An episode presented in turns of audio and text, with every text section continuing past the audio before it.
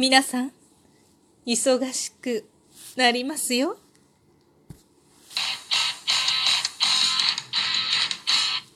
今日もなるようになるさ。こんにちは、アラフォー母ちゃんこと冬木玲です。この番組は私冬木玲が日々思うこと、本の朗読や感想など気ままに配信している雑多な番組です。そろそろ師走ですよ。なんかいっかげつ間違ってないって思ったでしょ。そんなことないのよ。だってね、もうじゅうがつが終わってしまうわけ。はって気づいたら絶対暮れなのよいつもね、このにがっきが始まるくがつからなぜかね、瞬く間にスピードアップする。なんか意味がちょ最近さ、日本語の使い方がおかしいのよ私なんかね、すごいスピードアップしてね、もうコロコロ転がるようにね、時間が過ぎていくんですね。いちねんがあっという間に終わってしまいますよ。というわけでね、もうちょっとでハロウィンでしょ。ハロウィンだなーって思ってたらクリスマスが終わってるの絶対もうそんな感じでね、どんどんどんどんどんどんどんどん慌ただしくなる季節ですね。やることはね、早めに済ませてっていつも思うの。これぐらいの時期になるとね、あ、もう大掃除をしておこうとか、まあ、私基本的な大掃除って夏にするのよ。なので冬寒いの嫌なのよだからもう大きな掃除をできるだけ夏にするんですけれども、今年はねちょっとね、台風とか雨風とかが多かったのかな、わかんないですけど、なんかもしかしたら何かで空気が汚れているのかなわかんないけどね、窓ガラスがめちゃくちゃ汚れるんだよね。なんでだろう。皆さんどうですか？ないですか？家の窓ガラス。あとさ、屋根のない駐車場に置いてる車。めちゃめちゃ汚れるんだけど今年。なんだろうね、私はいっしゅうかんにいっかいしかね、車を出さないから、だからバッテリーが上がるから走れって思うんだけれども、なかなかね、億劫なのよ歩いた方が早いわって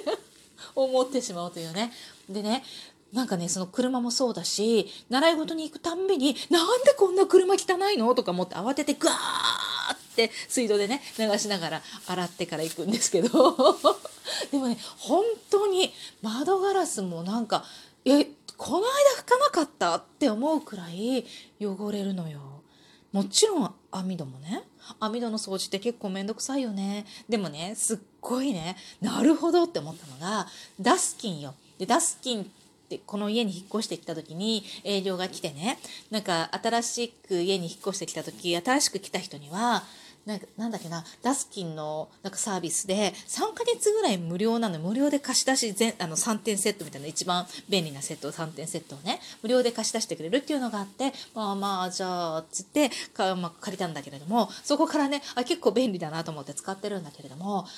網戸の掃除がねすごい楽なの。なんでかっていうとさ、なんていうの、網戸ってこう掃除するとさ、絶対掃除したものを洗わなきゃならないじゃない。だけどダスキンの場合はいっかげつにいっかい、約ねいっかげつにいっかい持ってくるのよ。あの交換する新しいモップをね。で、その時に持ってくる前日に網戸の掃除してくださいっておっしゃるわけで、えー、と思ってで、そのまんまそのまんま返してくれればいいからって。めっちゃ汚いじゃん、網戸掃除すると。なんか毎月やってればそんなことないんだけど、今年なんかね、やっぱそれでも汚いのよ。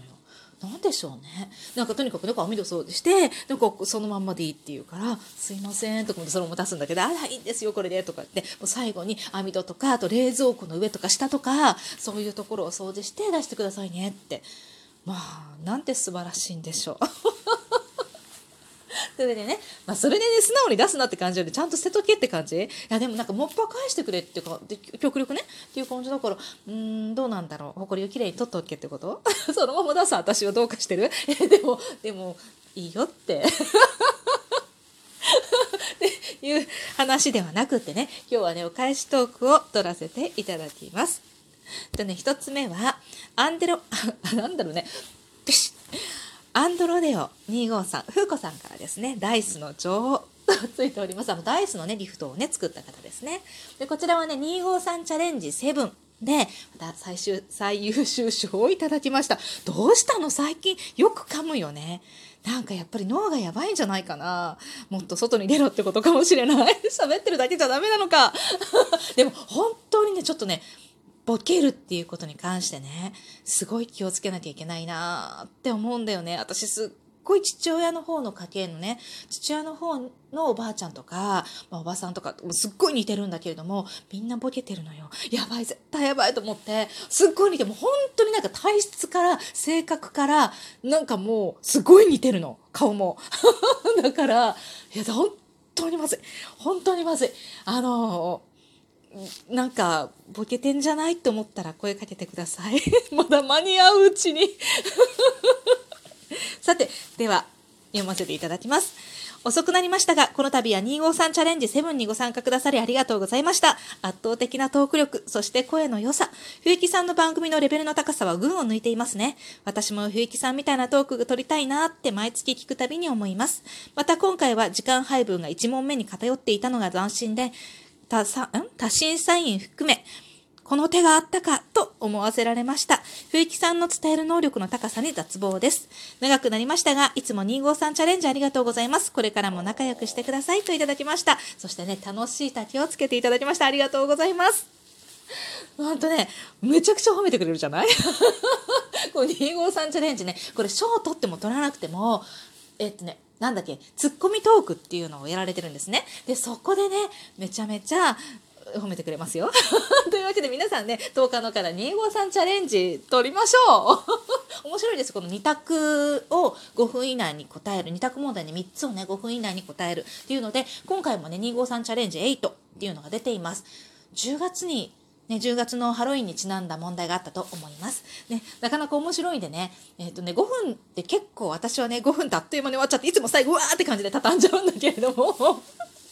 なかなかね、あとね、皆さんのトークを聞くのも面白い。へーと思いながら、結構さ、同じ問題なのよ。に択の問題で、そんなに珍しい問題というか、だから、木をてらったような問題とかじゃないんだけれども、まあ、いろんな様々な回答が出てくるところが、まあ、十人十色って言いますよね。人の面白さですね。というわけで、にひゃくごじゅうさんチャレンジはちはじゅうがつさんじゅうにちって明日じゃない？そう。私もまだ撮ってないわ。急いで撮ろう。じゅうがつさんじゅうにち、明日のね、にじゅうさんじごじゅうきゅうふんまで募集されていますので。でね、しかもね、これ募集終わったらすぐに発表が出るのよ。なかなかこう待ってる期間って結構あるじゃない？それがさ、短いのいいよね。というわけで、えー、に号さん、ふうこさん、どうもありがとうございました。またね、今月もよろしくお願いします。そして、もういち通は、古久さんからいただいております。レイさん、おはようございます。この時期、冷感パジャマは確実に風邪ひきます。早く着替えましょう。子供たちに見られる前に、今日も素敵な一日を、といただきました。コーヒー微糖をつけてくださってます。ありがとうございます。朝のね、一杯のコーヒーはね、最高ですよね。なんかね、これは私が買ったね、通販で買った長袖のパジャマが、なんかスースー寒いのよっていう配信だったよね。いや、それをね、まあ、朝起きてパジャマを着たまんまみんなが起きてくる前にね、こうなんつうのトークを一本撮ろうと思って撮ってたわけよ。そしたらさ、なんかもう撮ってる間にどんどん寒くなってくるので、そのパジャマがすごいちっちゃかったのよっていうね話だったんだけれども、もうそんな話よりも寒いわっていう話に最後変わっていて、挙句の果てじゅうにふん経つ前にもう寒いから着替えるって言って終わったトークがあります。それね、本当にね、そのトークを出したすぐ後に聞いてくださってね、お便りいただきました。もうすぐ着替えました。本当にね、かろうじて風邪はひかなかったと思うんだけれども、本当に寒かったです。あの、ごめんなさい。あの、なんだっけな、なんだろうね、長袖のスースーするパジャマは、一体いつ着ればいいんだろうね。なん、なんでスースーするのかわからないんだけれども、あら、あの後、洗濯をして乾いた後、やっぱりちょっとこう顔とか、まあ、首元とかこう肌にこう当ててみるわけよ。そしたらね、やっぱりひんやりするの、なんとなく。なんでひんやし、ひんやりするパジャマって夏ならいいかもしれないけれども、でも夏にさ、なんていうの、スウェット的な感じのねパジャマ着る、長袖のって思って、いつ着ればいいかわからないパジャマだなと思って、多分おそらく色合いがねエメラルドグリーンですごい綺麗なのよ。私大好きなんだけど、緑が好きなんだけれども、緑の中でもエメラルドグリーンよねとかミントグリーンとかね、ああいう系の色が大好きなんですね。で、その本当に好きな色だったの、本当に好きな色だったから悔しいんだけれども着れないなのでね、多分おそらくね、あれは子供たちのまあ、おままごとっていうかお裁縫のね遊びの布地になるんじゃないかと思っています。そのうちねあれで何かが作られてくるかもしれないよくねシュッシュとかさ、あとなんだろうな、うん、ランチョンマットとかね、なんかいろいろ作ってね、あの生地でちょっとランチョンマットは難しいからぬいぐるみの服になってたりとかさするんだけれども、何かに出来上がってくるんじゃないか。でもね残念なことに一番その裁縫を上手に楽しんでやる蝶々がね、あのミントグリーンっていうかエメラルドグリーンっていうか、あのはっきりしない色だよね、ああいう色が大嫌いなのよ